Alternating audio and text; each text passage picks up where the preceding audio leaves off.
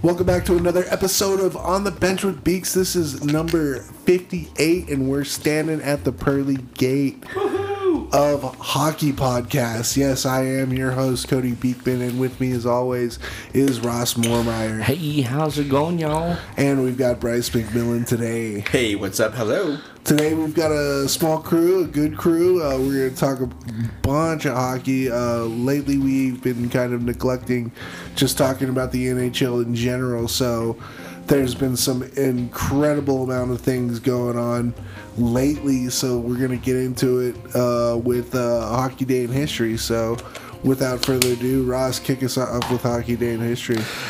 Yeah, let me just pull it up here real quick, boys. And uh, yeah, May 14th, 2002. It, it mentions one of our favorite greatest goaltenders, and I know you you and I have our boy um, in here. So let's see this. Uh, Curtis, Curtis Joseph recording his 14th career playoff shutout. And Alexander Mogilny Yeah, baby. scored twice in a Maple Leafs 3-0 win against the Ottawa Senators in the Game 7 Eastern Conference semifinals. Oh, Alexander Mogilny. Oh, just thinking about him, man. He was so clutch for the Toronto I have Maple Leafs. McFarlane's figure of him. So do I, yeah. Uh, th- those Todd McFarlanes are awesome. Yes. Well, and like honestly, like with Mogilny and even Joseph, uh, if you look at their careers and everything like that in a uh, totality sense, uh, God, they've done so much for each club that they've been a part of. Maybe the Vancouver Canucks, the you know Detroit uh, Red Wings, or yeah, Uh, especially for Toronto Maple Leafs, and that's why it blows my mind with, you know, having Cujo, Mogilny, um, uh, Mats Sundin on a team. They uh, they never won a Stanley Cup. With that just blows my mind. well that or they hardly ever got a sniff at the damn thing either. Right, So yeah. I mean, it's just yeah, it's just mind blowing just having those story players and stuff like that. It's like those Dave Andreychuk guys, where they've gone so long without sniffing some hardware. Then all of a sudden they get the chance and they just latch onto the thing. Oh, yeah, you look at Tampa Bay Lightning and what was it 2000? What is it? No, Yeah, it was. Uh, it was. Uh, yeah, Andreychuk won a Stanley Cup with uh, Tampa Bay and the Avs. oh did he? Yeah, 95, 96, He was on that team. That's true. Yeah. That's true. So yeah, Uh, I mean, so many good players. It just almost seems so wrong to think that they haven't won a championship. right.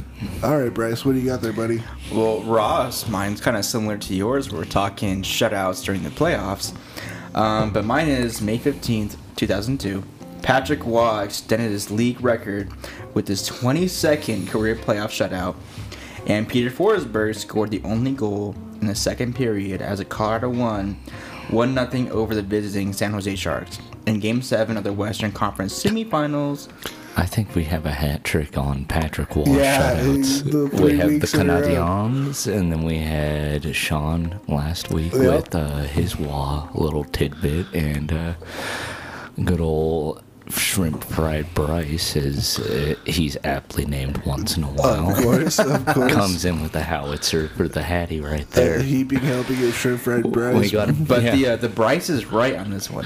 the price is right. That is true. That is very true. come in with the Roy natural Hattie on this guy. Oh, absolutely. Oh, that- well, I mean, it just it just goes without saying. I mean, Patrick Roy is always so clutch. Yeah, and I probably mentioned it in maybe one of the episodes that in during the '90s he was. Everybody argues, oh, Brodeur, Brodeur, Brodeur. Well, he came in during the '90s. Yeah. Patrick Roy was the most dominant goaltender between the '90s and then the 2000s eras. If you put both of them together. Without question. Oh yeah, Exactly, and I ironically I had in 02 I had a middle school teacher, Miss Van Boren, who was a big Sharks fan at the time, and we had this big old like kind of this just repeated argument over who's better, the Avs or the Sharks, because she's from California. Oh yeah. And you know, I remember 02 being a big year, obviously, you know, just because of you know it was the Sharks, and then you're thinking we're gonna go into hap- maybe even getting you know two two cups in a row. Yeah, repeat. And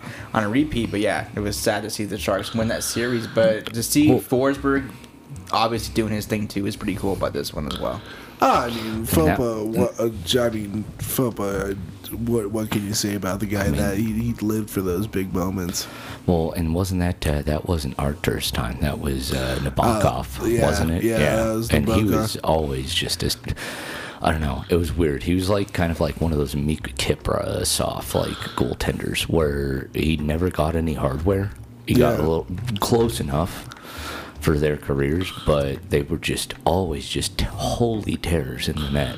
Yeah, Like you could count the night in night out that they were going to play their best game that they could. especially against the Avs. Oh yeah. Well, and then also like I don't know if that still holds statistically to this day, but I'm pretty sure it does, even though they're on the slump. But uh, the Shark Tank is one of the statist- one of the most hardest places to win in statistically Well, yeah, it's in one the of- NHL. Yeah, it's one of those old school uh, arenas that everybody's just right on top of you, Yeah.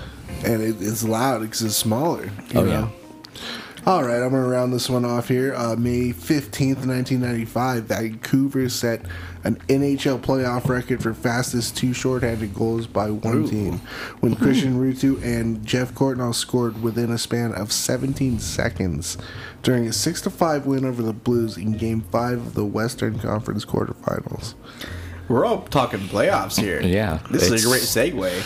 Oh yeah, oh yeah. Well, I mean, it's all playoff hockey right now, all the time right now, Bryce. But well, not not with this season. But yeah, usually we're deep and hot and heavy in the playoffs, as Dana was said before. So, but yeah, I love getting these because it's like we're the true stars and the true superstars actually like truly shine and you get to actually hear their stats or you read over like what they've done for certain franchises and it's you have these names like Curtis Joseph or anybody like that that just pops up consistently. You know who the guys that shone during the playoffs were.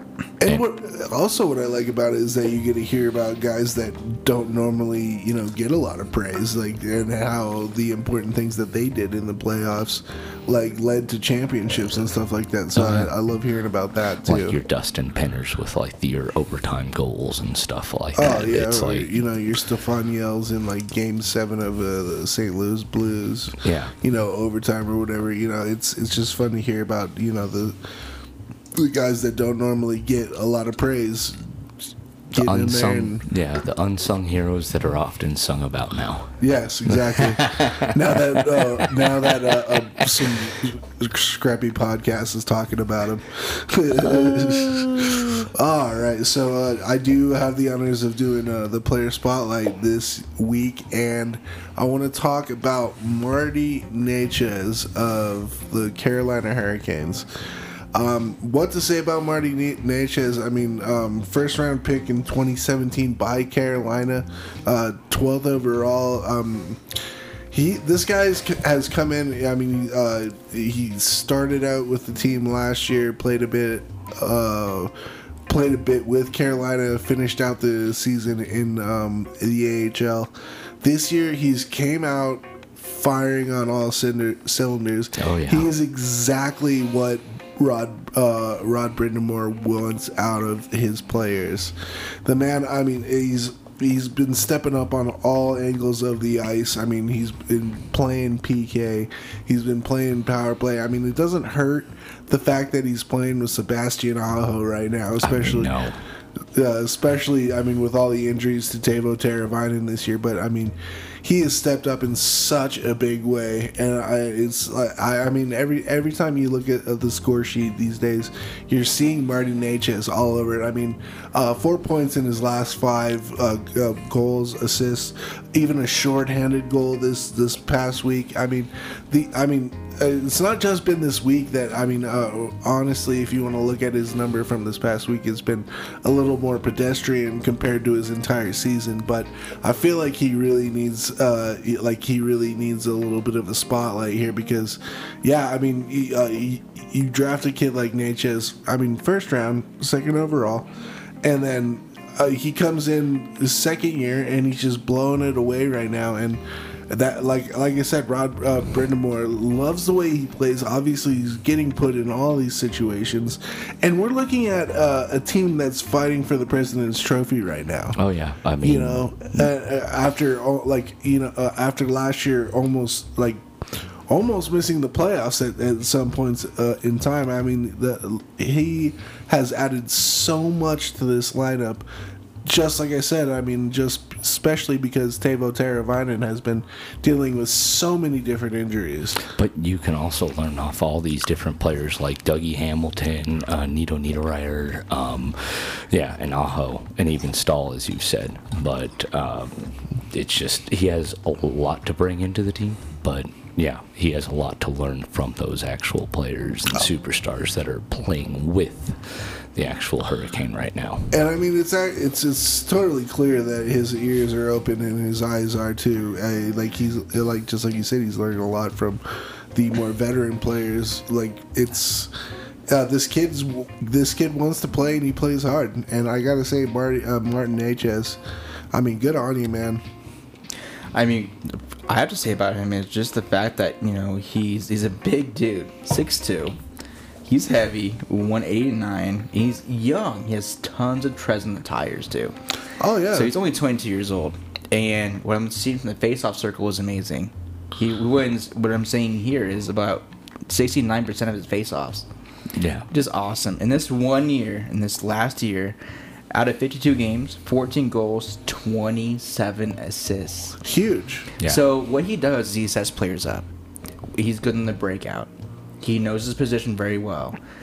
And at the end of the day, he's in the corners and he's giving out these dishes in the front of the net, which are fucking perfect. But also with that Yeah. plus minus, it, he's defensively responsible too. Plus And his twenty plus seven. minus right 27. Last Yeah. year was plus 21. Yeah, he, he Good things so happen when he's on the ice. Defensively minded on that side of the puck because people, if I mean, you don't know hockey, eh, they give them pluses to the people who can come back, break up plays, do positive things, and usually it's like the defensive sound, like plays that they're giving these pluses to. And I mean, when you think about you know who Rod Brind'Amour was a player, that's what he was. He was a de- defensively responsible pl- uh, forward, and he I always made sure the home was uh, protected before anything happened on the offensive side. And I really think Marty's actually really followed followed in his footsteps with uh, with just the way Rod Brind'Amour wants the game played and what he expects from the from his players. Oh yeah, hundred percent. Like for you to go out and like this speaks volumes too. If you're speaking in that aspect as well too, Beaksy, that Rob Brind'Amour had this plus minus throughout his whole career. It wasn't for stints, people. Like Yeah. it was throughout his whole career, he consistently had like a twenty plus minus. Yeah, it's, Like- it's not. It's not like oh yeah, every Oh, now it was a fluke. No, no, it was. You know, he consistently do, did that, and to have a kid that's that young coming in and doing that consistently in the last two seasons, I mean, the the sky's the limit for the kid. Oh, he understands the game far beyond his years for sure. Exactly. No, I agree. And when you look at his stats, we're talking a 53 game season right now. He has 41 points. What if we had an 82 game season? I think this guy is gonna have at least over 90 points. Oh, I, I could see it. I mean, uh, this guy, I could, like, you know, honestly, I could probably see maybe even a 30 goal year.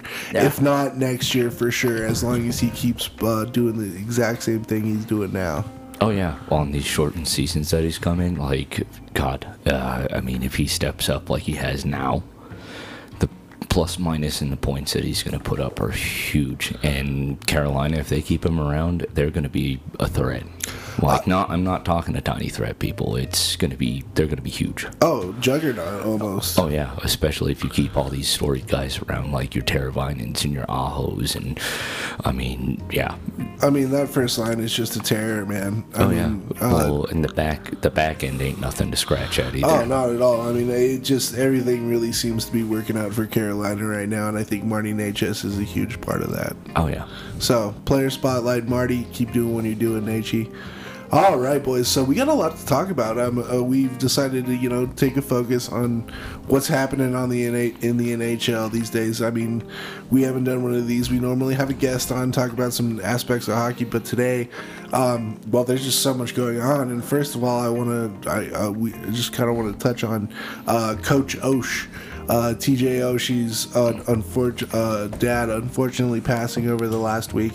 Um, huge deal, obviously. I mean, when um, when back when the Washington Capitals won the cup, and you know TJ had that super emotional interview about how you know his dad was uh, starting to get dementia, and like he was just so thankful that this would be one of the things that you know his dad would remember you know tears in his eyes. So you know it's it's clear this kid's got a a great relationship with his dad huge Yeah. respect there. And so uh, unfortunately he did end up passing this uh, past week. But what does TJ go go and do? He goes out and scores a hat trick 3 days later for his pops. Like that is just huge.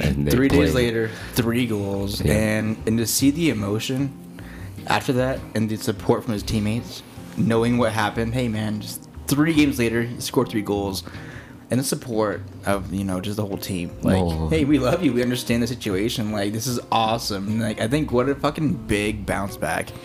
You look at athletes and you think about how you have to fucking think, how you have to overcome a lot of these issues. You know, not just death, but how you just deal with adversity. And Yeah. I think he did it very well. Well, and even like hats off to not even like the fans, but the Capitals organization because they changed the goal song just for that night for TJ Oshie.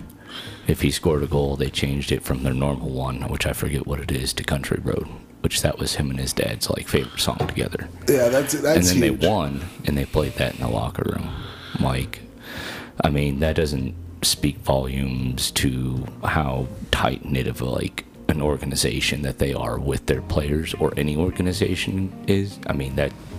Yeah, you're you're blind. I'm sorry, Yeah. but oh, absolutely. And, and yeah, that's that's really huge. That just shows that the Washington Capitals uh, organization really does care about their players.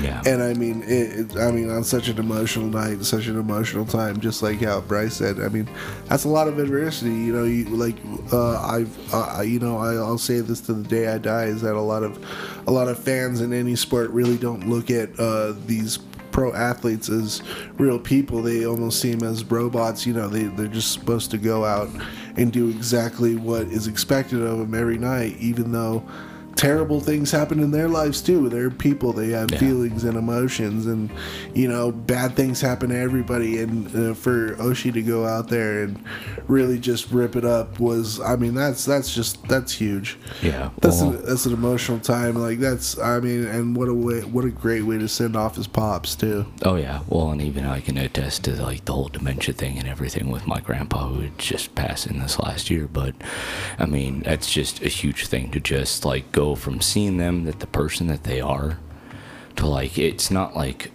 it could be slow or it could be quick. Like just the depletion of like what they were. Yeah, and it's just nuts. And then being able to like like being able to just relinquish that right at the end and just know that they're at peace and everything like that that's just like a huge thing. And it's like a i don't know it's weird because it's like you're happy for them but at the same time you're just kind of sad that they're gone at that time too Oh yeah, so it's it's, a whirlwind of emotions yeah, for sure. it's- and just seeing him do that, I mean, you add that, you know, the little uh, sugar on top. You know, I mean, it's it's just a good send off and just a good, you know, thing to have to happen after that. I guess. Oh, There- yeah. There's gold at the end of the rainbow. I guess. But yeah, it's just. Just coming from that side of it, I can only imagine what he went through. That, so Oh yeah, and I mean, huge thoughts go out to all all the Oshie family, and and I gotta say that's I mean, so glad it could have ended up like that. oh know? yeah, oh yeah. As an athlete, just I appreciate the adversity and the way he overcame it. So absolutely. it's never hard. I'm not. I've never been through losing a parent, and Yeah. you know, my parents have, you know, they brought me my hockey life. You know, I think my parents and I even look at Ryan Miller and what you know he went through, like seeing his parents like put him on skates the first time, and then after the last game he ever had with the Ducks, like seeing him in tears. With the hat falling off his head, and his parents being like, "Dude, we've been here for you the entire time. Yeah. You watched your entire career. It was, it was for me kind of heart wrenching. Yeah. Yeah. If, if I was to be in that position, I'm thinking, you know, like, wow, like I had a career in the NHL with supportive parents who lived through my whole entire career. Like, thank Yeah. you so much. And I feel like even on Mother's Day, you know, I think right now on Mother's Day we're recording this episode coming out Friday, but I think for all the hockey moms, that was a heart wrencher.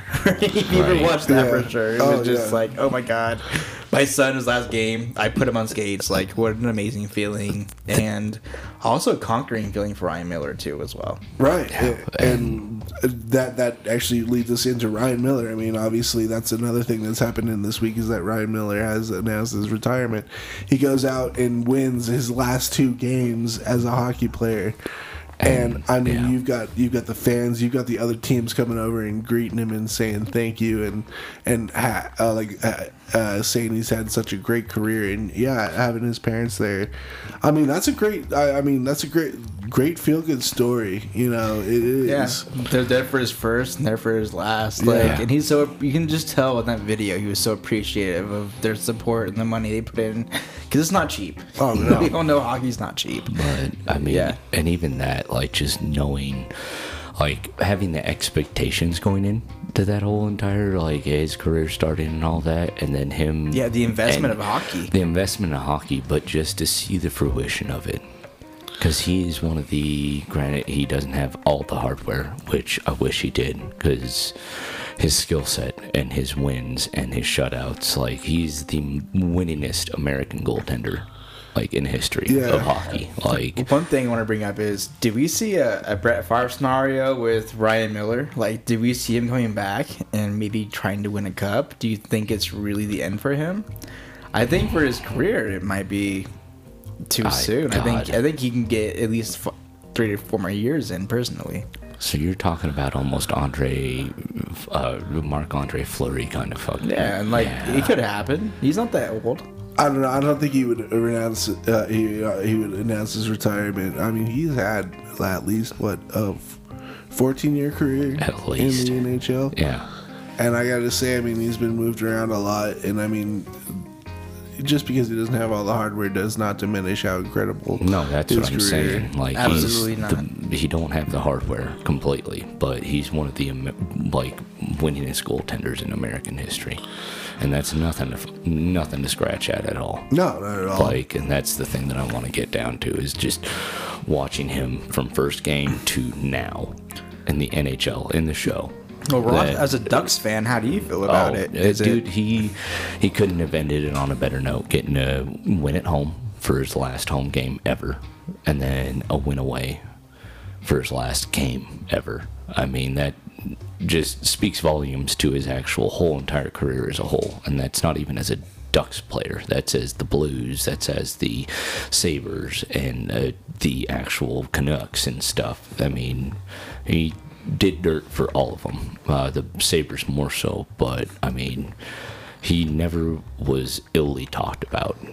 He was always a presence that you would accept in the locker room. He was always that sound voice. He was always that confidence in the net. If you knew you had Ryan Miller, like you and I were even surprised, even Sean was, when the Ducks got Ryan Miller. It's like uh as a backup, I'd take him for that much, and in a heartbeat.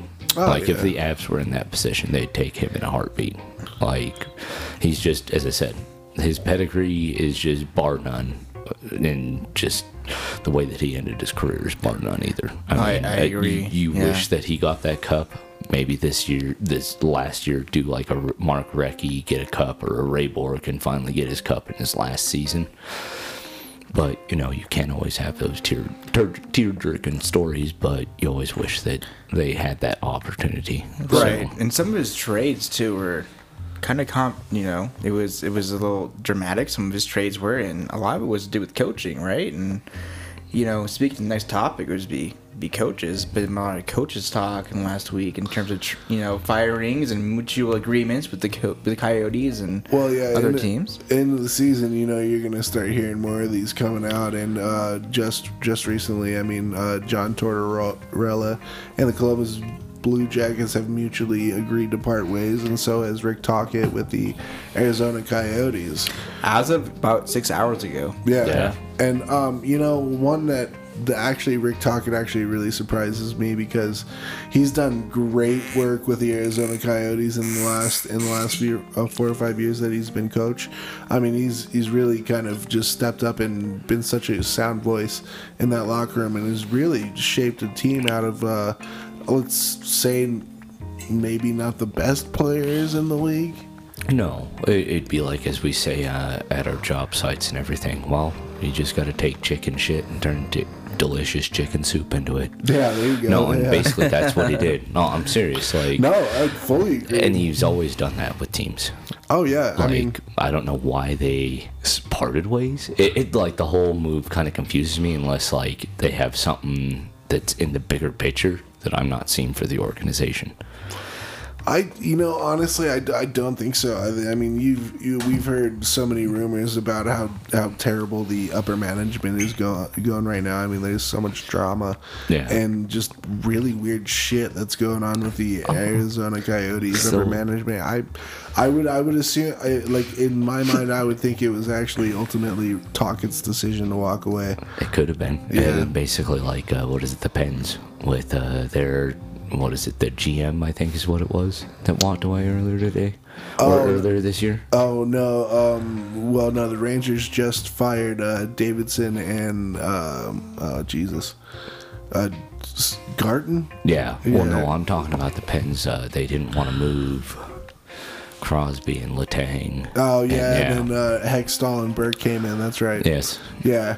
so Um, kind of the same thing though with the Rangers as well. And they bring it. They do a two for one basically. yeah. Well, you And they bring get a storied player, Yeah. player, and that meant a lot to the the actual like yeah team itself. So, uh, I mean, with these coaches walking away, um, and not not to mention um, Seattle coming in and needing a coach too. Uh, I wanna I wanna get your guys' opinions on who goes where for, for coaching jobs, and let's start with let's start with Columbus. Um, who do you guys think would be a very good fit for a Columbus Blue Jackets team that's really kind of in a bit of disarray? For me, I feel like Bruce Boudreau would be a great aspect for that team. Yeah? He's out right now. He's a free agent as a coach. And I think Bruce Boudreau would be perfect for them, to be honest. This is one of the few times that I'm going to actually agree with Bryce because I almost like, yeah, I almost said for Bruce Boudreau. Like, I, he did a lot for the Ducks in a rebuild year. He's done a lot for the Minnesota Wild. I mean, And he the did, Maple Leafs. and the Maple Leafs. He did a lot for the Capitals when he was there. Yeah. Like he's always been a good coach to just have a team that you want to build like a decent like I don't know core or core values. Well, I guess like yeah. uh, Bruce Boudreau's your guy. You can get Yeah. your basic just you can get your concrete steel and everything off of him and then build off of that. For me personally, it'd be either maybe Mike Babcock again or Jim Montgomery. Oh Jim The- the- Montgomery, Jim Montgomery huh? from DU. He was at the Stars for a little while. Yeah. But I think what he did with Stars, he had a team that was already built pretty for him. If he had the opportunity to really kind of build a team that he wants around him, I think he would have a great opportunity as a coach. I really I do. agree Like, with that. I like I like the Bruce Boudreau idea because I think uh, Bruce, rather than John Tortorella, he can handle more like outgoing, um, outgoing, you know, characters. You know, like like a Patrick, Outlandish people. like yeah. a, like a Patrick Line. You know, I feel like he. Um, he has a better, uh, better way of um, containing the, uh, you know, just like the hot headedness or he, he has a gift bad of gab, attitude, yeah. basically. And I think I, I see John Tortorella as just, I mean, yeah, he, he is that blue collar, like work your ass off kind of coach, but he also has a very volatile side to him that is Oh. super off putting. And I mean, you've heard so many different uh, players that have moved on from Columbus saying that, that, uh, Torts is a very volatile kind of guy, and Not not even from either- Columbus either. well, not yeah, to interrupt I mean, you. just every, any, just anywhere every he's team. been, and I mean, he's been around. He's not.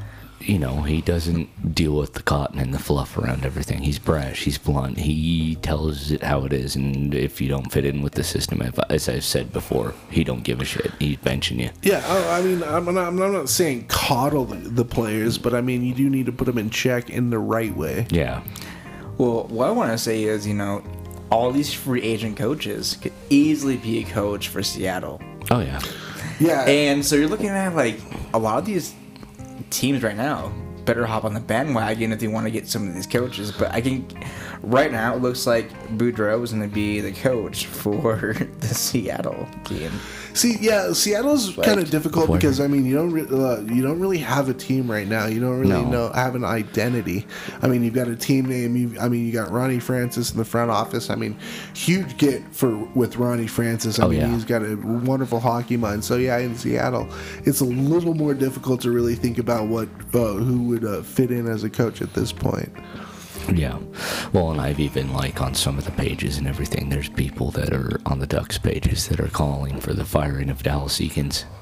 And I- they're wanting I- us to pick up Tortorella. I'm like, oh, my. You know, honestly, I don't. I'd I rather don't, do I, I, I'd rather do Arizona's coach. Honestly, if, I, if- yeah, you Tocchet get what I'm sure. saying. well, see, Tocchet, uh, Tocchet is that same kind of blue collar guy, but I feel like he, he's, uh, he's much more knowledgeable in actually talking to the players rather than just screaming at Well, them. he has timing intact. He knows what the hell his players want and what they need, and he's going to try to, you know, acclimate his situation to theirs in a sense. Right. But he's not going to be so brash and blunt about it and be like, oh, hell no, this ain't happening. It's my way or the highway. No, I'll give, you give a little, I'll give a little. Yeah, an In immovable object meets an meets an unstoppable force. Exactly. Yeah. That's that's how he runs his stuff. It seems like. To be honest with you, I've I've never been impressed with Dallas Eakins as a coach. No, he's been garbage. Like that's probably the worst coach that we've had for the Ducks in Quite a while. Quite a while. I mean, people are kind of you know sl-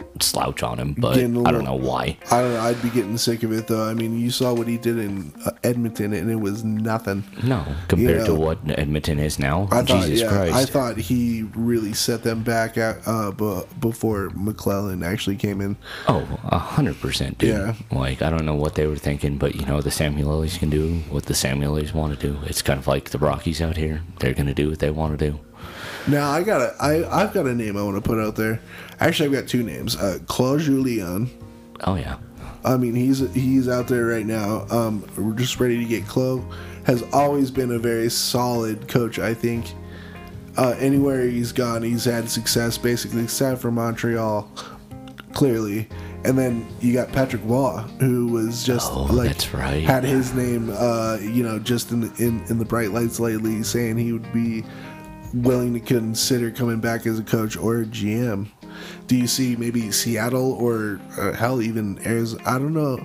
I don't know if Roy would be a good fit in Arizona. I just don't think it just matches his personality and coaching traits. the way okay i'm glad that you brought this up with Roy because i've been thinking about this because with a new up and coming team and he's had the main say in everything with Quebec and all of that with the juniors and all that correct Well, yeah. yeah so i mean if he's having a new team come in and he can be the coach and or gm and have what he didn't have in colorado he can have almost his cake and eat it too with a newer franchise coming in Right. dude that'd be almost like the best situation that you could it'd be like liptic dynamite it'd be like the whole entire vegas situation Well, yeah, and that's the thing is that, that the reason why he left Colorado is because he wanted to win now. Yeah. But Joe had this huge plan in place, and he didn't want to wait. So you bring you bring Patrick Roy into Seattle Kraken Cody's looking at my face right now and i'm just like oh yeah, you get and you give him free reign to you know. Uh, I mean, him and Ronnie Francis putting together a team together, putting a team together, I should say. Um, that's that could be dangerous. That could be very Oh, yeah. dangerous. especially if you do let Roy do what he wants to do Yeah. like as I said in the Quebec with junior with the juniors and stuff like that, and not what Sakic would not let him do. Like, oh my god, That's an interesting thought. you could actually have like a legit another Stanley Cup contender here this next year. Right, I mean, just be Vegas 2.0 if, if if they if they chose right in the uh, and that depends on who they get is the right is you're bringing that in to the right GM, the president, the whatever. If you have all these key pieces in the upper office, Yeah. along with your coaching, uh, yeah, you could definitely anything's possible. And I mean, what an interesting way to really like stuff uh, snuff out a team identity by naming Patrick Roy as your as your head coach. right? Like you just know, like, and I'm quoting Patrick Roy on this. People, he was on the fan. He's just gonna put his balls on the table, like as always, with his play, with his coaching, with the way that he runs stuff. Oh yeah. He's everything. It everything is. It's gonna be all in. Oh, and, and that's how Patty played, and that's and that's his that his That's his, his mantra, basically. Yeah. Agreed. So that's it. That's yeah. Interesting thoughts. I mean, there I, there's still a bunch of really great uh, coaches really out there. I actually like that, and I kind of inkled that thought until you have brought it up to, yeah, no, that's brilliant right there. Uh, I mean, that would be his territory. I mean, getting to pick have basically free reign on any guy that he wants out of the NHL right now. That's that's what Patty wanted in the first place with Colorado. So I would, God, if they did that, oof. it'd be interesting. It'd be Yeah. interesting. I mean, it'd be it'd be a, an experimental thing for sure. But, But if it mean- actually worked out, Wow. holy shit, dude. Yeah, that'd be nuts. Yeah. All right, so moving on. Um, I, you know, I'd be remiss if we didn't talk about this a little bit. I don't want to talk about it too much because, I mean, every hockey media outlet right now has been talking about it. I mean, this happens every year. It's the Tom Wilson debate again. E- literally every year, you know, he, he does something that you know people are just bitching about the entire time. Um, the one thing I do want to say about it is it um, after the reaction from uh, you know the Department of Player Safety, and then uh, some occurring instances after where you know a game later, Gostisbehere, you know he cross checks a guy, and he goes into the board just really weird.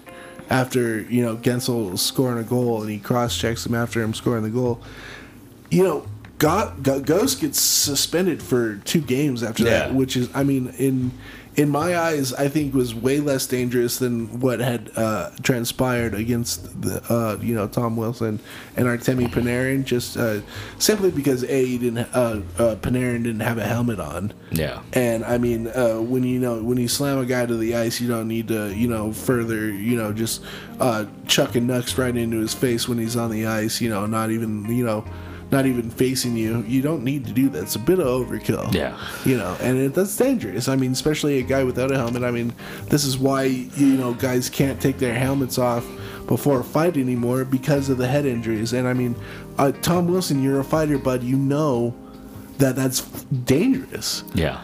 So what what I'm getting at is I just don't like the consistency of the, the decisions of the uh, Department of Player sa- The Safety. inconsistencies there. yeah, the inc- Yeah. the incon- I mean, yeah, you, you charge you charge Tom Wilson five thousand dollars. I mean, okay, that's no that's no sweat off his sack for any NHL player. And then yeah, two nights later, you know, you you you suspend Shane Gostisbehere for two games for a cross check. But also, Tom Wilson is a repeat offender of two Yeah. people. So, uh, uh, uh, uh, numerous re- repeat offenders. Yeah. So I mean, all I'm saying is, uh, you know, do what you do, but have some sort of consistency with it. yeah. You know, and then and then you know, obviously, we all know that the New York Rangers come out with that statement, and then the NHL fines the Rangers 250k for voicing their opinion about one of their players uh, potentially getting brain damage. Yeah. I mean, it's it's weird. I, I don't know. I, I like like I said, I don't want to harp on it too much, but I just I just don't get it. No, as I don't get it either. I mean, especially when, yeah, what is it, Buk- Bukovic or. Buchnevich? Uh, He, yeah, I think he got suspended for like a game or so. Yeah, uh, as well. for like the game after Yeah. the the next game that uh, the Rangers and Washington had together.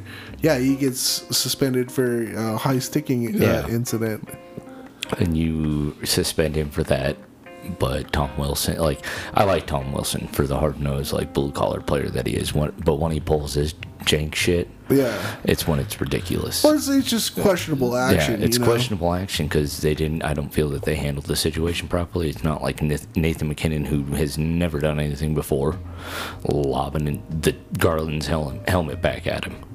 cool. that was five thousand dollars, well deserved. Yeah, we're laughing at that, but I mean that whatever. It it didn't do any damage. He was just like, haha, I'm gonna be a cheeky dick, basically. Yeah, well, you're not you're not slamming a guy's head into the ice or anything too. like that. You know, You're not like gonna suspend him for that, but for the high stick, you're gonna suspend Bokovic for yeah, you know, one game. and, and that's and that's where the inconsistency is where you know you've got these maybe lower tier teams you know getting uh, a- having actual players being suspended for way less like dramatic shit. Yeah. you know? And I, I just don't get it but uh, then here you go. You got tom wilson on the washington capitals. He gets a $5000 fine. Yeah. when it was way more i mean say what you want about it. It was you know that that was definitely some wrestling you know Yeah. that, that it was like it was it was borderline questionable you know but i mean the, the thing i just want to focus on is the guy i mean Panarin didn't have a helmet on you know you got tom Yeah. wilson slamming this guy to the ground he could have ended the dude's life Yeah, you Oh, could have yeah. killed him. You know? Yeah, that's the thing. It could have and- killed and- like a whole Rob, uh, Steve Moore incident almost in, a sense. Yeah, in the way he slammed him to the ground, if that head would have been like an inch closer to the ice, that would have been the first thing that hit the ice. I mean, brain damage. I mean, maybe even a broken ice. I, I don't know. I, I just I I just want to see a little more consistency. Yeah. Agreed. I agree because even if you have a helmet on, that should not be allowed. Like a body slam, regardless, that's a fucking. It's a lot of weight coming down in your fucking I one mean, point of your body. Yeah, these so aren't tiny little people, man. These are 220 pound like exactly athletes. And- on a ten pound head. Like that is Yeah. what you're looking at. You know, it's, just, yeah, it's just dangerous, and yet uh, there's hardly any uh, backlash from the you know from player safety. But then you know the the New York uh, Rangers go and complain about it, and they get uh, and th- they get uh, taxed 250k just for uh, saying what they thought about it. Yeah, and the game wasn't that important. Like they're out of the playoffs. like this And- isn't even gonna be an issue. And Washington Like, even clinched already. So yeah, it Yeah, was, so, I mean, like why are you doing this there's no point to it and even if it, regardless of how you know i guess you know sequential and important the game is it shouldn't have happened No, I mean, regardless um, and and so you know I, I look at this the tom wilson issue it's you also saw him got a little little knee to knee last night you know that, and you can call that karma. You can call it whatever it is. I mean, call it whatever it is, but. I think the guy will have deserved it. At the end of the day, you know, even on that, it was not meant to be. It was an accident, and I think the refs even agree with that. You know, it was just a happened to be the wrong spot, the wrong time in the eyes. Yeah, the you know? knee to knee was very accidental. I mean, I've, I've looked over it, It a couple was. times. It was accidental. I mean, the, those kind of things happen all the time. And I and uh, I I am never one to uh, you know promote a player going out and getting hurt for any reason. You know, and uh, I mean it, it's it's interesting that it did happen right around this time, but I mean that's hockey.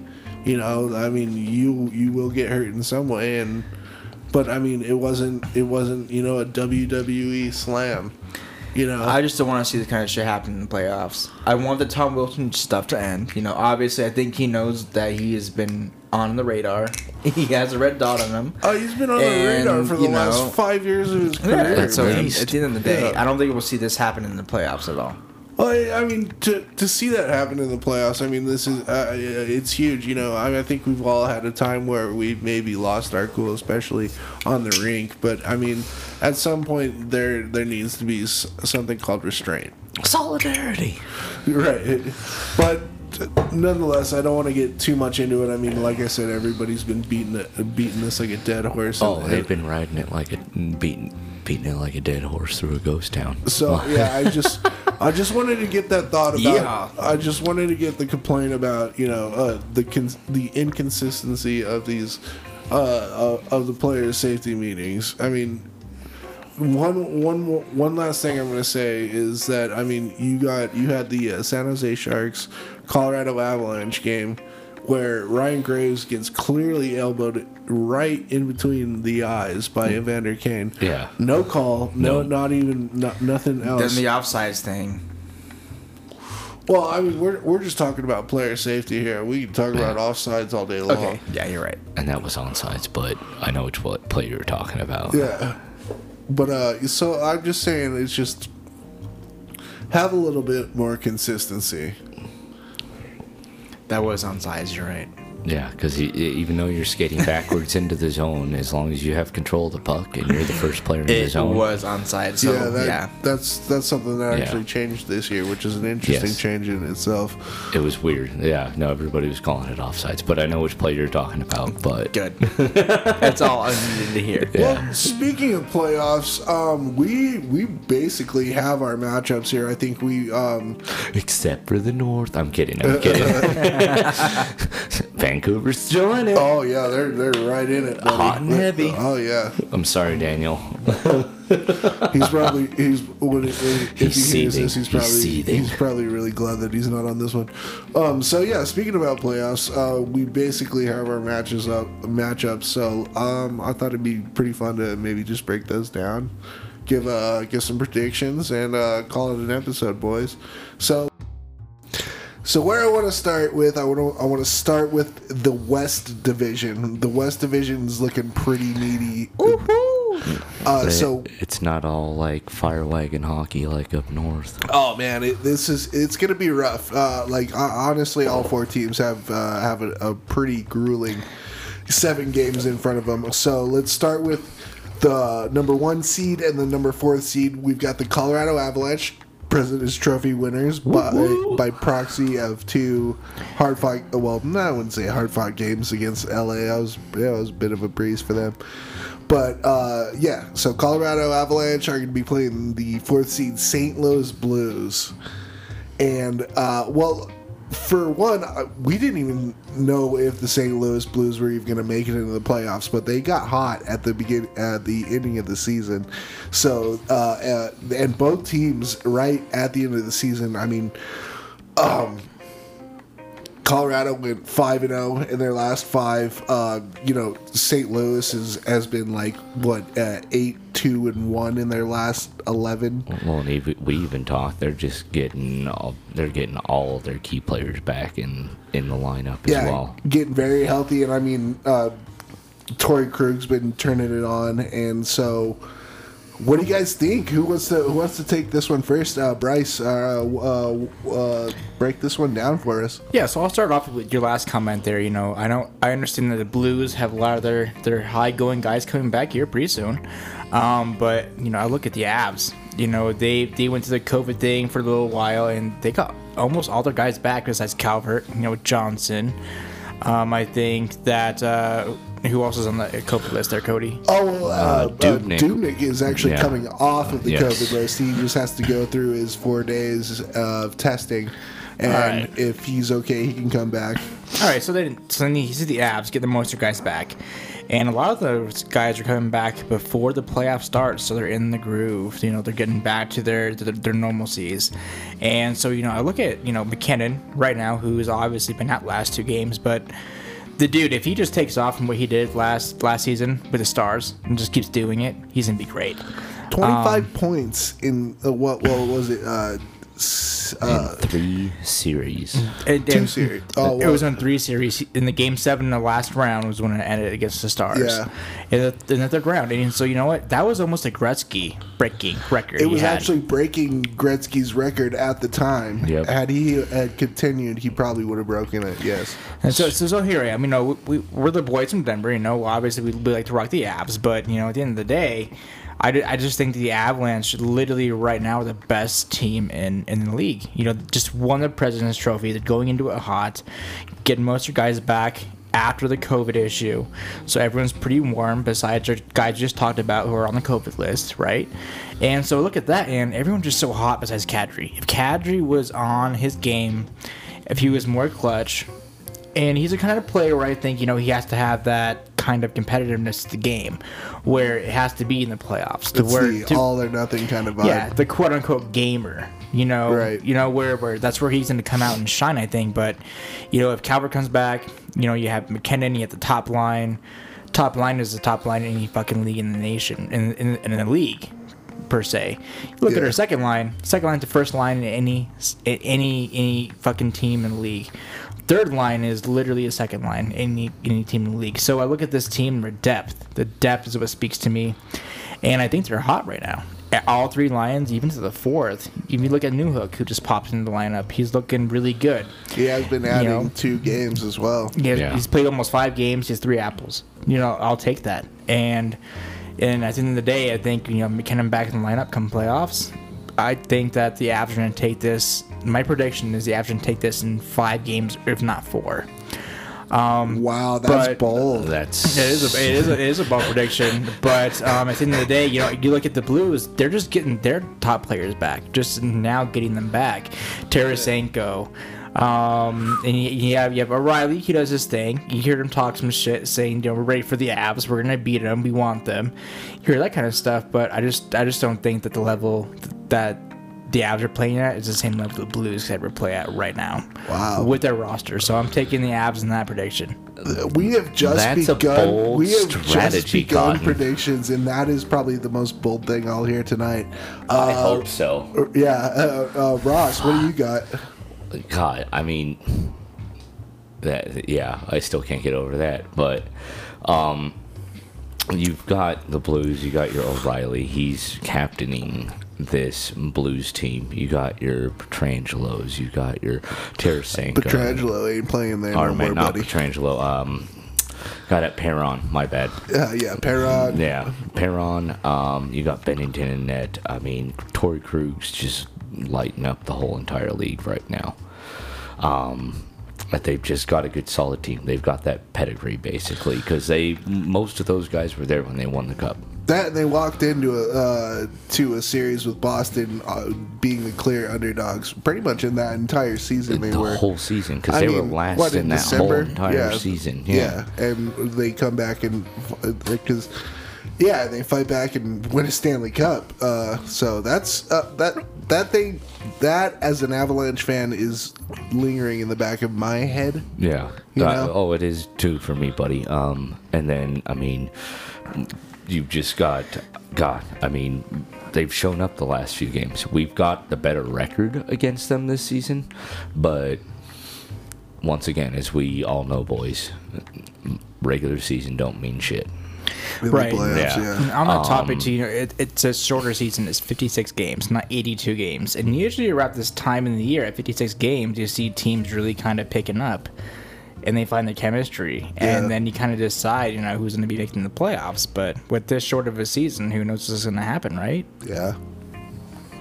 as I was saying. Um, but yeah, the Avs, they're getting everybody back off of injury. The only one on COVID protocol is Devan Dubnyk, and he has four days, I guess, of quarantine. That's that's well, yeah. You have, well, uh, yeah. You have this four day testing period Yeah, where you get like all Exactly, all, like, my your, bad. pul- your pulmonary tests and all that. Where after if he gets the okay, he gets to rejoin the team and, and stuff like that, or he has to you know stay until his tests are looking better. Yeah, and then I mean you've got Sod coming off of an injury. I mean that's been a huge asset. Like he's been kind of the unsung hero, the under the radar kind of guy. Well, yeah, and also Byram skating again Byram as well. skating Byram again. and Sauter He's skating. going to be huge. Um, Johnson, there's no time or Calvert. Um, so that's I I don't know if that it's going to be a big loss. I'm not going to say huge loss for sure. Um, I could probably say Avs in six, Abs in six. Wow. All right. possibly seven. But I think this is going to be a battle of a series. so my thoughts on this um it i mean obviously both team has some incredible incredible forwards like a very you know solid d i mean uh, you got colton parayko on the back end with you know justin Yeah. faulk Oh, yeah. and i mean and i mean tom thomas dunn once he comes back uh, and then you've got Cale Makar, uh, Sammy G, Devon Toews on, on the other side there. Yeah. I well, mean, and don't forget Shen too. I almost forgot to mention him. He's starting to play he's actually starting to wake up. Yeah. Uh, you know, um, Timmins has been playing better lately, but I mean, as I was saying though, like I mean, you've got uh, uh, on one side you've got MacKinnon, Rantanen, and you know guys like that, and then you you do have these David Perrons that has had the best season he's had so far in his career Yeah. this year. In in under a 56 game schedule, so Yeah. that's that's pretty huge too. And I mean, Jordan Kyrou has been playing really well. He's been playing out of his mind. Yeah. I mean, this is a good matchup. It's gonna be it's gonna be a beefy matchup. And then you got Donskoy, our boy, with like the whale of the season that he's had now too. I mean, oh my goodness, this is his best season as well. to me, it comes down to two scenarios.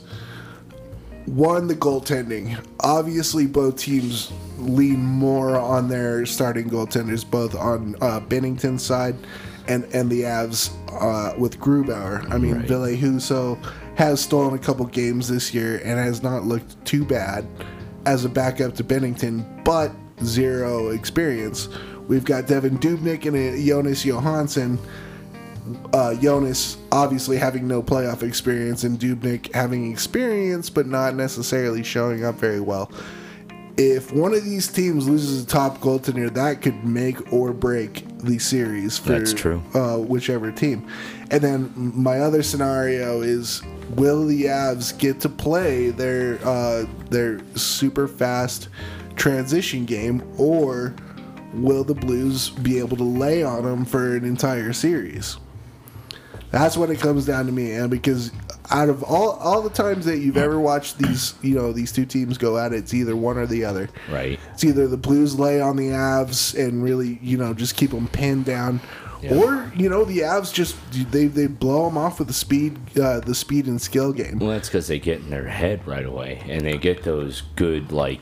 Because I love the Avs; they can get quick in the zone, but once they get set up, they stay there, Yeah, and they just fire Right. off howitzers left and right. But if the Blues, as you're saying, play their bug up the neutral, shut down hockey, yeah, sludgy hockey. just the you know. sludgy hockey, I mean, that's going to put a damper on our game. So that's that's what it comes down to for me. So whoever can continuously play that game and jump on it quickly, that's that's who wins this series. And I gotta say, Avs in seven, Avs in seven, a very hard fought, very hard fought series. That's that's a good call. I mean, I can definitely agree with that. Um, but what I want to point out too is the fact that you look at Missouri, the flat land of Missouri, didn't come to Denver, Colorado, which is five thousand two hundred and eighty feet, and I think the Avalanche have a great capability during the second period, at least half of the second period, they are on their game.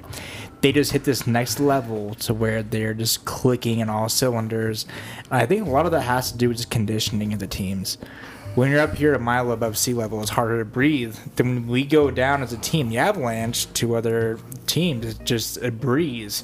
The second period hits, everyone's unconditioned, especially up here. I think the first two games will definitely go to the Avs, in a weird way, just based on conditioning. But I, I can agree with that in six or seven games, Cody. I'll tell you what, right now, uh, if you're waiting until the second period to get your game going, you're losing the game. You need to, Right, you this need is to the jump up right on top. This is, this isn't uh, this isn't regular season game 20 where you know you can wait until the second period to play hockey. You need to be on your game Yeah. right away, and that I feel like the Avalanche have a little bit of a problem with showing Mm-hmm. up for games on time because you see that a lot where they where you know halfway through the second period they start turning it on they can't do that in the playoffs No, You and can't. it, it's kind of weird because they kind of went polar opposites from this season to last season, to where they were most dominant in the first and third period. yeah To now they're, it seems like the most dominant in, especially the latter part of this season in the second period.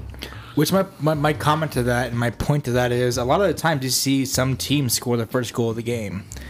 Then you see the just come on this roll of, you know, three, four, five, six goals in the second and third periods. I'm just saying the Avalanche, thing to me, are gonna, at towards the end of the game, they're going to be grinding more than the other team, for sure. And they have more of a chance at the end of the day. It's how I feel about it, personally. all right Yeah. all right so let's move on to the second and the third seeds which are vegas golden knights versus minnesota wild which uh, i'm actually really intrigued by this uh, series I'm really It's- intrigued. You hear the stats behind it, and then just just see how both teams have played just against the Avs as well. Well, it's mind blowing. know. It's mind blowing to look at how how how much uh, fits the Minnesota Wild have, have given Vegas. They Exactly. Like I mean, uh, you look at yeah, you look at the uh, the records of you know Vegas against the Avs or Vegas against the Blues right now. You know, it's it's relatively even. The Wilds had their number, man. Oh, and, Um, the only thing, the only, uh, the only difference is that you know they've uh, they don't have home ice, and Minnesota plays way better on home ice. They are not a road team. no, Uh, But Vegas, Vegas plays great on home ice, and but they can play away too, though. yeah, So and they can take the home, they can take the away games easily. We've yeah, seen that. so to me, it, it seems like you know. It's I, I, it's it's interesting. I don't know. I want to I want to get what you guys think real quick before I uh, I, I fully lay all I lay it all I'll out. first on this one. Yeah, go for it. But I feel that this is going to be like kind of like you know what your potential is against the regular season. Once again, playoff. The regular season don't mean shit. Playoffs is where it's at. But still, you know that you had their number throughout the whole regular season. But once again, you've got Vegas who's proficient at home and pretty proficient away. So, I mean, really, it's just going to be a game of chess for Minnesota, especially. Yeah. Because Vegas can walk in and just take that series in five if they wanted to. I guarantee you. But if Minnesota shows up like they have against us, it I could see this being a six, maybe seven game series. They're gonna battle. All right, so it's your final per, uh, final judgment. It's gonna be a six. Six eight Vegas or uh, mini.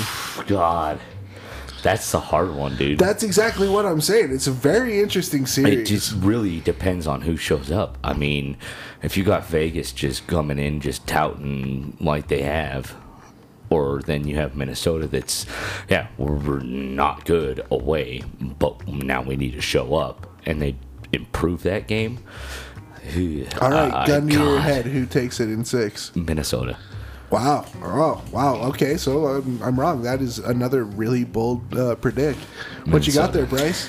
All right, so if you think about this deductively and you look at this, Seductively, huh? Deductively, oh, I said. Deductively. Yes. I totally thought you and said so if you, seductively. if you look at you know the top two teams, the Avs, Vegas, you I, I feel like at the end of the day, there's a top two teams. But if you look at what's happening right now with you know potentially you know with with the Wild, and like they are just one of those teams that you know without Parise, they're not doing their thing.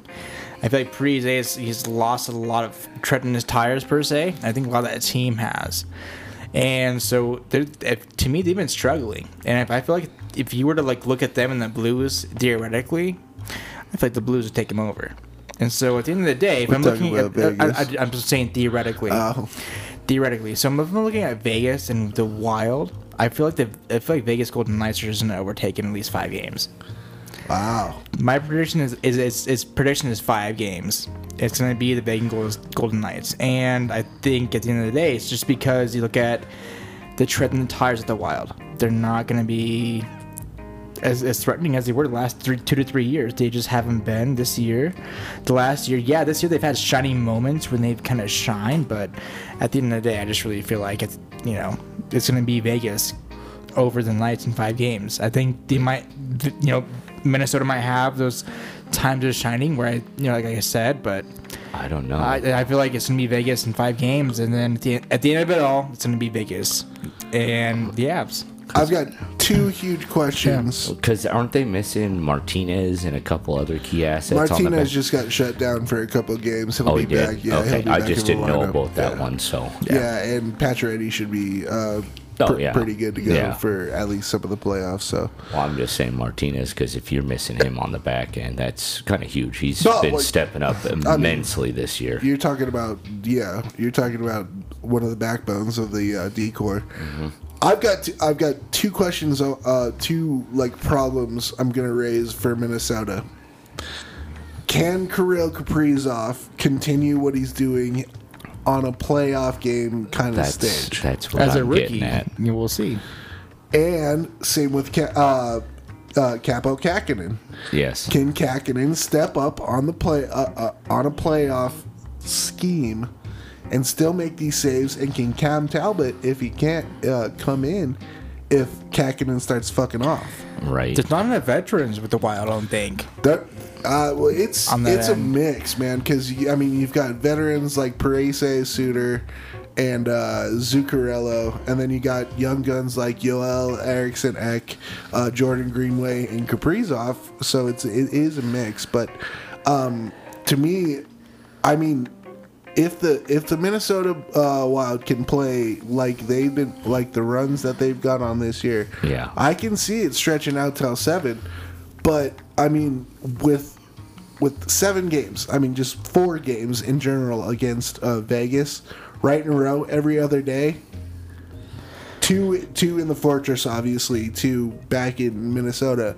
I just I I could see Vegas stealing all of those two games away because I Vegas is just such mu- a much more complete game. I mean, they've got an incredible goalie tandem in Fleury and Lehner.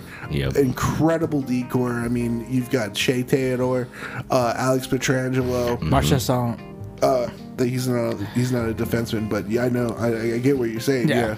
Yeah. Um, but yeah, and and Alec Martinez. I mean, you've got. I mean, even Nicolas Hague is a solid defenseman. Oh, yeah. even a younger. But then you look at you look at the the offense. I mean, you've got three Tuch. solid offensive lines that can that, that can come at you no matter what. Oh yeah, they can roll three lines. Tuch, all night Stone. long. Uh, they got um, I mean, Karlsson. I mean, Riley Smith, yeah, Wild Bill. I mean, well, you could you can name off the names, but I mean, when you look at when when you look at Minnesota's offensive lineup, it is a little a little less experienced. yeah, lackluster. I mean, no, no, I wouldn't say lackluster because the things that they've done this year in, in the regular season has been great. I mean, All right, all right. Carol uh, fucking huge, gigantic. Oh, yeah. I mean, called Calder tr- winner for sure. But you know, sometimes these uh, these rookies can really shrink in uh, in the limelight. But uh, I mean, Kirill is older, so maybe that won't happen to him. I'm just saying it is a it is a possibility. yeah, uh, but yeah, going back to what I said, it just depends on which team shows up. Uh, and, and and that one's a tough one. It's interesting. It's probably one of the toughest ones out of all these that are, that I've been looking at. I'm you know I'm gonna give uh, Minnie the benefit of a doubt. I'm gonna say Vegas in seven. Right on. I'm gonna say Vegas in seven, and it's gonna and um, as long as Minnesota can step up and you know be that kind of you know just irritating They play that they, yeah. they they know how to play. I mean, they can stretch it till seven. They do that sludgy hockey too. Yeah. They've got a mix of high power offense, but they can shut you down in the neutral zone, and that's what's scary about them. If they turn it on, oh, it's on, dude. And they've got the, uh, the they've got speed to transition from sludgy hockey right to The- that quick finesse. Exactly. Yeah. So yeah, I'm gonna I'm I'm gonna say I'm gonna say yeah, Vegas and seven. All right, I'll take it. I'll take it. I'll be the I'll be the lone gun. All right. All right, so let's move on to the MassMutual East. We have, uh, if the playoffs were to start today, it would be Pittsburgh and the New York Islanders, and then Washington and Boston. This, uh, just these matchups are very exciting. I am so I'm looking really forward to this. So I want to I want to talk. Let's talk about Pittsburgh and the Islanders first. Uh, who wants to go first? I guess I will, but I mean, just depends. I mean, the Islanders are an on and off good team. They got Trotz as their coach, so they can have that tenacity and they can have that responsibility on the puck in itself whenever they want to. They are consistently responsible on the Yeah. defense. I think what the big problem with the Islanders and has been is actually scoring more goals than their Yes, opponent. yes, and that's the thing. They have that puck possession, but they don't have like the Guentzels and the Crosbys, and you know they don't have the guys that can pull the trigger and just get a snapshot off real Like quick. true offensive Yeah, exactly.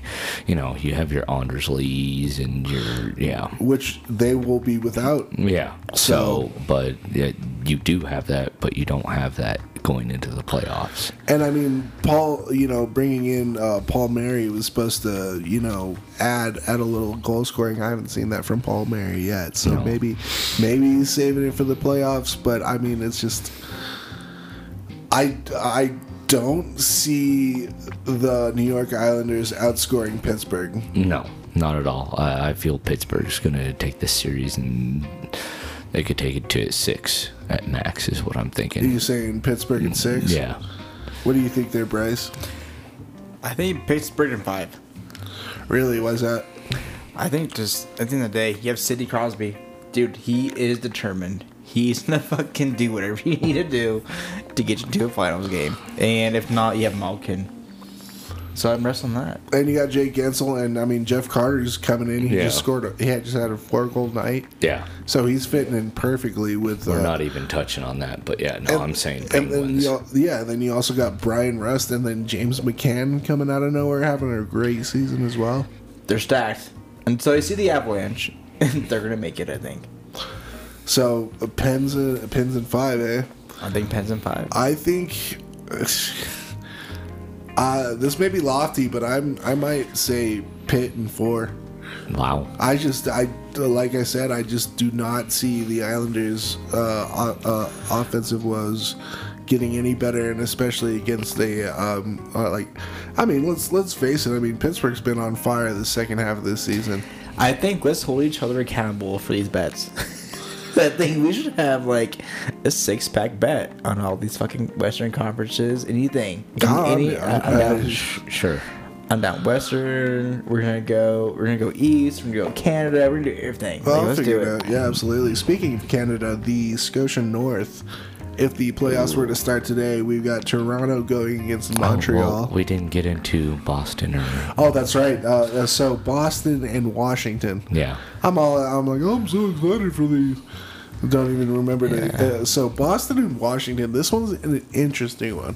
This one's very interesting. Super high-powered offenses. I mean, Boston's been killing it ever since uh, Lazar, uh, Yeah. Reilly, and Hall joined the team at the trade deadline. Well, that, and then you also have Yeah, like the best Boston sure. percentage, like power play, goal scoring as well with Boston. And now their five on five uh, goal scoring has been up since Hall Yeah. has been on. Uh, and I mean, David Krejci, he's looking like a youngster again with Hall on his on his wing. So, who wants to take this one down first? Oh, I'll say Boston in five. Yeah. Boston in five. Yeah. You I'm gonna too? say the same thing. Boston in five. I I think this one's going to seven. I really think so. I mean, look. I mean, it's it's Washington. You know, That's true. I, I it's it's the Caps, it's the uh, offensive power galore. I mean, Ov Backstrom. Backstrom's had a whale of a season. That's not stopping anytime soon. T.J. Oshie rocking worlds. What I love about it is it's like white collar versus blue collar, and like you look at the cities themselves. I, I love the rivalry that Yeah, it brings oh, into yeah. it. It's Boston versus Washington. Like it's, I love the fact that it's fucking hardcore. We're gonna be doing this. Like it's, it's gonna be a great series, dude. I think, it's, I think maybe a game seven. I really think it's going to come down to goaltending. I mean, you've got Ilya Samsonov mm-hmm. and Vitek Vanacek, who's never sniffed in the playoffs, except for last year. Um, uh, Samsonov was backing up Holtby. Yeah. But I don't think he saw a game, not unless uh, he he got one of the uh, round robin games, which possibly he could have. But I, you know, you've got Tuukka Rask and uh, Yaro Halak, and then with the emergence of Jeremy Swayman as well. I mean, you've got that's a that's pretty solid three goaltenders there. Oh, yeah. And I think if we learned anything, especially as Avalanche fans, that you need three goaltenders now Yeah. to walk into a playoff series at, at any given moment. Oh yeah. You know? especially after last season. Yeah, and I mean that's that uh, that uh, and uh, a lot of people, uh, a lot of GMs have been following that kind of rule now, so you don't you can't just have two pretty solid tendies. You got to have that extra guy on the taxi squad to have to come in when you need to. Yeah. So I, I think it's going to come down to goaltending. I mean, Tuukka, I mean, storied goaltender. Yarrow, solid Story, backup. solid backup. And, Yeah. and I mean, um, Grzelcyk uh, on the back end with Kevan Miller and Brandon Carlo. And I mean, um, the Charlie McAvoy, they've been playing great. But then again, you look at you look at uh, the Caps defense. I mean, John Carlson, give me a break. Dmitry Orlov's had a bit of a bounce back year. So, and I mean, uh, with the addition of Brenden Dillon, Yeah. it's been big. So it's going to come down to goaltending for me, and I'm going to say um, Boston in seven. All right. Now let's go on to the Canadian Yes, series. the Scotia North. Now, now we can get to it. Now we can get to it. So, uh, so yeah, if the playoffs were to start today, you've got Toronto versus Ma- uh, Montreal, and then you have Edmonton versus Winnipeg. So let's start with Toronto and Montreal. I um, this one's very interesting. Um, I mean, especially from last year with Montreal coming in and beating Pittsburgh in the playing round. Yeah. I mean, huge, and uh, they've only added better, uh, like a- added more talent. I mean, with Josh Anderson coming in, having a huge year for Montreal. I mean, uh, Jake Allen even backing up uh, Carey Price, which is, you know, that's where Jake Allen shines is when he's in the backup role, anyways. Yeah. You know, and I, I mean, obviously, you've got you've got the guy, you've got guys like Phillip Danault, Phil, uh, adding adding shorthanded goals and uh, incredible PK. But then you've got Toronto, this gi- giant this year. I mean, Auston Matthews has just been railing it. Not even that, as we've mentioned in the player spotlight. Yeah. Mitch Marner Before has you been mention shining. me, I'll talk about Auston Matthews. Like, holy shit. Like, dude, every time you give him the puck in the fucking center, he's killing it, dude. Like, half the time it's top shelf. Uh, I, mean, Auston Matthews is exactly what he's paid for. But I like what you're saying about Mitch Marner. Yeah, but he was just uh, his plus minus. He's defensively sound, like on both like the offensive and defensive side of the puck. Like it's just nuts. Like you can't have Auston Matthews without Mitch Marner. Like that guy has been like a setup machine this year. Oh, yeah. like it's been nuts just to watch him as we talked about growing that role and just uh, becoming the player that Toronto and we all know that he is.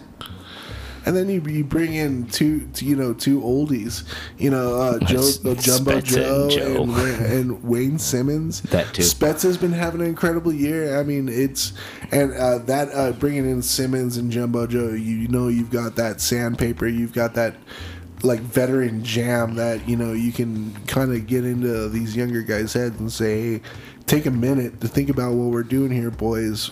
We're in the game, you know. Yeah, it's and a lot of that, you know, you, you can't get from young guys. I mean, there's you know, there's random guys that are just you know built for that kind of thing, like your Landeskog's and you know, and and your uh, Jonathan Toews and stuff. But I mean, as as as the way I see it, Toronto's maybe not that like mind. Uh, not a lot of the players are that like level headed at times Yeah. uh, ju- I mean, just the, you know, like getting down three goals to none or whatever. You know, uh, when you got Jumbo Joe coming in and saying, "You're like, boys, this game isn't over." No. it's huge. And Well, and then you also got uh, Tavares coming in too, captaining the whole entire team, and I think that's taken a load off of like, you know, your Mitch Marners and your Matthews and stuff to not have to perform, uh, or not perform as superstars. I guess is not what I'm saying, but like try to overperform. right, They don't have to uh, like expound their energy towards being that Right. guy. Like they are, they don't have to worry about wearing that captaincy or anything like that. They just got to play their game. well, yeah, and then you've got a supporting cast like Zachary Hyman Yeah. and Willie Nylander. I mean, uh, their defense have been looking better. I mean, TJ Brodie he may, hasn't put up a lot of points, but he's been solid on the back end. Uh, along, you know, uh, obviously along with Morgan Rielly, he's been playing a pretty easy thing. The only thing, uh, pretty great game. Um, the only thing I'm worried about is can Freddie Andersen step into that Freddie Andersen back when he was just taking on the world? Yeah, with the Ducks when they had the dual tandem with Gibson and Gibson and him. I don't know, because you don't have that guy that is a stud like Gibson or is my buddy Dave Stubbs and I have talked about, who could be that elite goaltender or who is in that aspect. Well, yeah. And have him backing you up or you backing him up, and you're still an elite goaltender at the same time. Yeah. and one of you is shining now and the other one isn't. I, I, I just I don't know. He needs to find his A game here, short and quick. And I mean, don't I don't forget about Jack Campbell. I mean, he what a great story for him. You know, Right. going 10, 10 of his first starts, winning them all. You know, that's huge. But I mean, can can he keep keep it up in the playoffs? That's what, yeah. I get what you're you're saying. And then their third jersey, uh, jersey, their third goalie is David Rittich, and Yeah. Rittich has not looked good in a Toronto Maple Leafs uniform. no, he's he's been shaky, very Yeah. shaky. All right, so what do we got uh, games wise? Toronto, Montreal. Now we've got Winnipeg and Edmonton. Let me get let me get your games predictions though with uh, Toronto and Montreal. Oh, Montreal. Toronto and Montreal. I'm saying Toronto probably in six. Um, just seeing d- just how wish-washy Montreal has been. Yeah. like they could show up for a few games. I'm not. Yeah, depends on what supporting cast that they have. If Toffoli catches fire or somebody else, is, yeah, he's been a great story, and I mean, Brendan Gallagher is expected to be back, and I mean, we all know what Brendan Gallagher adds to yeah. the lineup, And I mean, it depends on if Shea Weber and the def- defense turns it up too. right? So, yeah, All right, Bryce, what do you think? Uh, I think it's gonna be uh, Montreal in about five games. Montreal in five. That's interesting. All right. I'm gonna say I, you know, honestly, I would like to say Toronto's gonna make it out of this first round, but I mean, Toronto's just been out, out, out of control. So I'm gonna say Toronto in five. right on. All right. So Winnipeg and Edmonton. yes, Uh, I'm already gonna say it. Uh, Edmonton in four. yeah. yeah, me Edmonton in too. four. I think four games sweep Edmonton. Absolutely. I mean, let's. I mean, McJesus, he does his thing. I mean, you've got you've got uh, you got help with Draisaitl. Kailer Yamamoto's playing great. I mean, Yeah. the Nuge uh, has his moments, It's like, do we have to break it down? right? Yeah, and, and I mean, uh, Barrie's been playing great. I can't believe I'm even saying this because That I am was just I was about to be like, what the hell? yeah, but yeah, um, Edmonton in four. Yeah, I would say definitely this would be probably the first sweep that we would see would be Edmonton in four. Yeah. that, like a definite sweep that I would be saying because Draisaitl, if it, yeah, McJesus gets a shot on that. If it's a nice decent rebound, he Draisaitl's right behind him. He's putting it right in the net. So, yeah, you've got a lot, a lot of offensive weapons, and then you bring up Yamamoto, and he has just been stellar. Yeah. just stepping up. But what I do love is the idea of maybe, just maybe, like a Western Conference or American team going all out seven games with the Canadian Conference. Like that would be so cool. You know, we'll probably see that with the West and the North because I'm sure the uh, Central and the East will be playing against each other. I don't. Think I wouldn't be surprised if it's Avs and Edmonton. Like I would not be that would surprised. be. I would love to see that That'd be series. interesting. Yeah, or you know maybe uh, Vegas, uh, Edmonton. I mean, it, it. I think it'd be great. I honestly, I don't see the Canadian teams coming out of like the uh, the conference finals just because. I mean, um, I mean, I'm I'm, I'm gonna say it. People get mad at me, but I just don't think there's any defense in the North. No, I, I agree. Do you see how Yeah. how many high scoring games that they've had? There's it's slim to none. I mean, granted, granted, it has calmed down a bit, but still, all in all, I just uh, you know, defense is so much tighter in like the Central Yeah. and the West. I mean, even the East. Speaking of the Central, let's get this going. All right, so if they would start today, it'd be Carolina Hurricanes and the Nashville Predators, and Florida versus Tampa Bay, an all Florida series. So let's start with Carolina and Nashville. I'm also gonna say Carolina sweeps this. Yes. I think Nashville really got lucky with the uh, with the conference that they they were in this year. Yeah. I mean, uh, all the problems that Dallas has had. I mean, it uh, it's just been It shows. yeah. no. And I mean, Chicago obviously is still not at that spot to make it into the playoffs, obviously. And I mean, you've also got Detroit, which is total rebuild factory. Mm-hmm. You know, and Yeah. I mean, I mean, just like how we were talking about the player spotlight, Carolina is doing everything right right now, Oh yeah. and I No, don't see that yeah. ending very soon. I can see it. Carolina four, Yeah. Yeah, What do you I think? agree. Yeah, I will. This would be the other one especially that we will agree Aho. with. on. Aho has just been holy moly. I mean, uh, everybody, everybody that's Well, been and playing for like Carolina. you got a Hamilton, and not even to mention what is it, Pika? Uh, yeah, uh, that new that the newer defense guy that they got. I mean, he's been playing stellar. I and mean, Jacob said- Slavin. Slavin, our boy Slavin. Yeah. Uh, yeah. There you go. DU alum. Yep. Yep. Uh, mater. CC alum. Or CC alum. My bad. Yeah. Alma mater. But uh, yeah, it's just nuts to just see that team just flourishing like they are. And I mean, I mean, uh, Petr Mrazek and uh, Andre Nedeljkovic. That's probably the best one-two goaltending tandem that you can have in that division. Other than yeah, other than Vegas, I mean, that's probably yeah. Well, that well, I'm ju- that's what I'm saying. Just in that division. Oh, in that yeah. division, yeah, yeah. absolutely. All right, let's talk about uh, Florida and Tampa Bay, and I think we can round this one off here. Um, what do you guys think here? God. Tampa Bay. Tampa I think Bay? Tampa is gonna come back with a vengeance. I mean, They're like, hey, we're big dogs. We were the big dogs. you can we never are s- gonna come back and we're gonna fucking stomp it. Is what I think they're gonna try to do. I mean, you look at last year. You can't sleep on Tampa. No, no, you doubt can't about sleep that. on Tampa. Um, my thing is, is if Florida keeps on fi- firing on all cylinders and Hornqvist and all those guys like are Verhaeghe.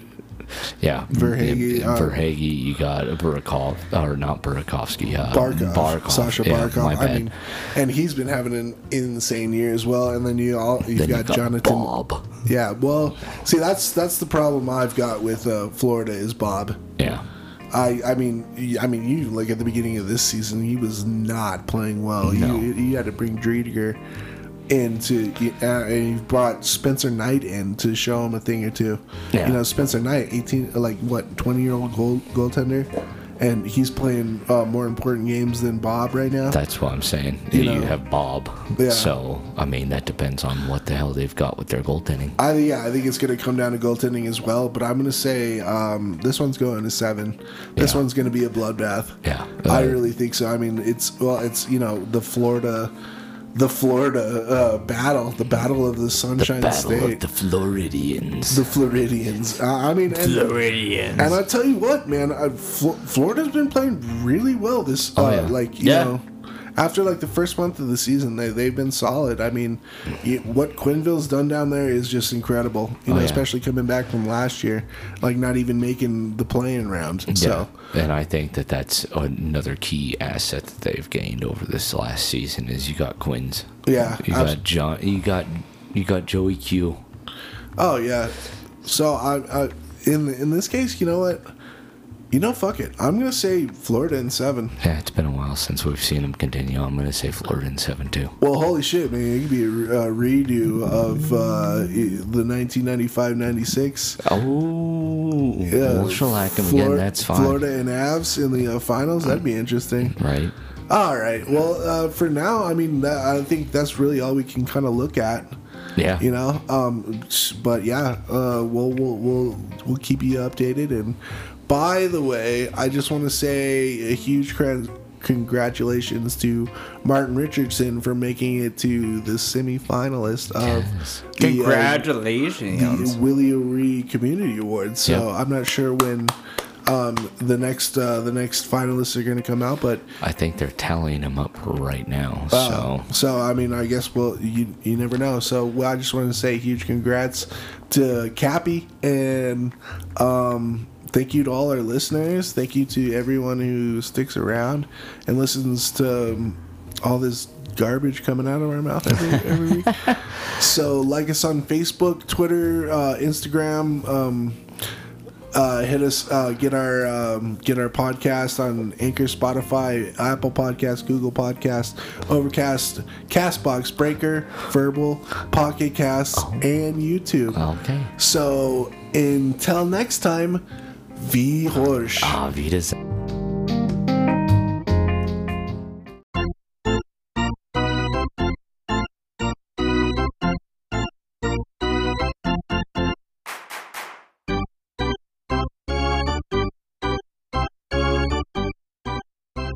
Mm, Let's try the damn thing, see what happens.